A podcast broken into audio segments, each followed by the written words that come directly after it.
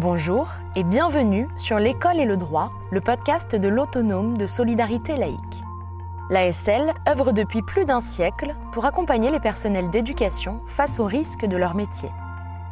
Cette série de podcasts a pour vocation de vous familiariser avec des notions juridiques qui peuvent vous être utiles dans votre quotidien.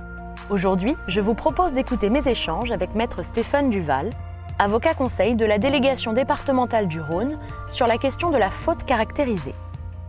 Maître, la faute caractérisée n'a pas de définition dans le code pénal, alors comment peut-on l'appréhender? La définition de la faute caractérisée est assez complexe. Elle vient, on ne peut pas en faire l'économie quand on la présente, d'une réforme de 2000, la loi Fauchon, la loi de ce sénateur, qui avait voulu amoindrir la responsabilité des décideurs publics en matière pénale. Eh bien, la faute caractérisée s'insère dans ce mécanisme-là. Et la faute caractérisée, finalement, n'a pas de définition dans le code pénal. C'est le fameux article 121-3. Simplement, elle est prévue, ou si vous voulez, appréhendée par ses conséquences. La faute caractérisée, c'est la faute d'une intensité toute particulière, mais qui va exposer la victime à un risque très grave que n'ignorait pas l'auteur des faits. Et c'est en cela que l'on caractérise une faute particulièrement intense qui sera, dans le cadre d'une faute non volontaire à la base, tout ce qui est homicide involontaire ou blessure involontaire, eh bien cette faute pourra caractériser la responsabilité pénale parce qu'elle est tout à fait grave. Par où on voit qu'une faute simple, dans ce cas-là d'ailleurs, ne suffirait pas à engager la responsabilité pénale de l'agent. Comment les personnels de l'éducation nationale peuvent-ils s'en prémunir? Et plus précisément, qu'en est-il en cas de voyage scolaire ou de litige en classe, par exemple?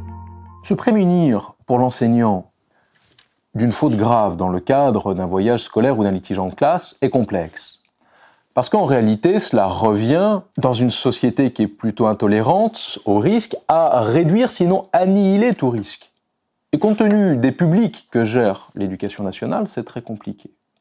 En réalité, cela passera par une organisation plutôt fine et écrite, des règles claires, et qui auront été diffusées, notamment aux parents euh, ou à l'ensemble des autres intervenants. L'essentiel sera ici encore la preuve de toute façon, la preuve de la directive, la preuve de la consigne, et donc de la règle écrite, parce qu'il est bien difficile en ces matières-là de donner des consignes générales en avance.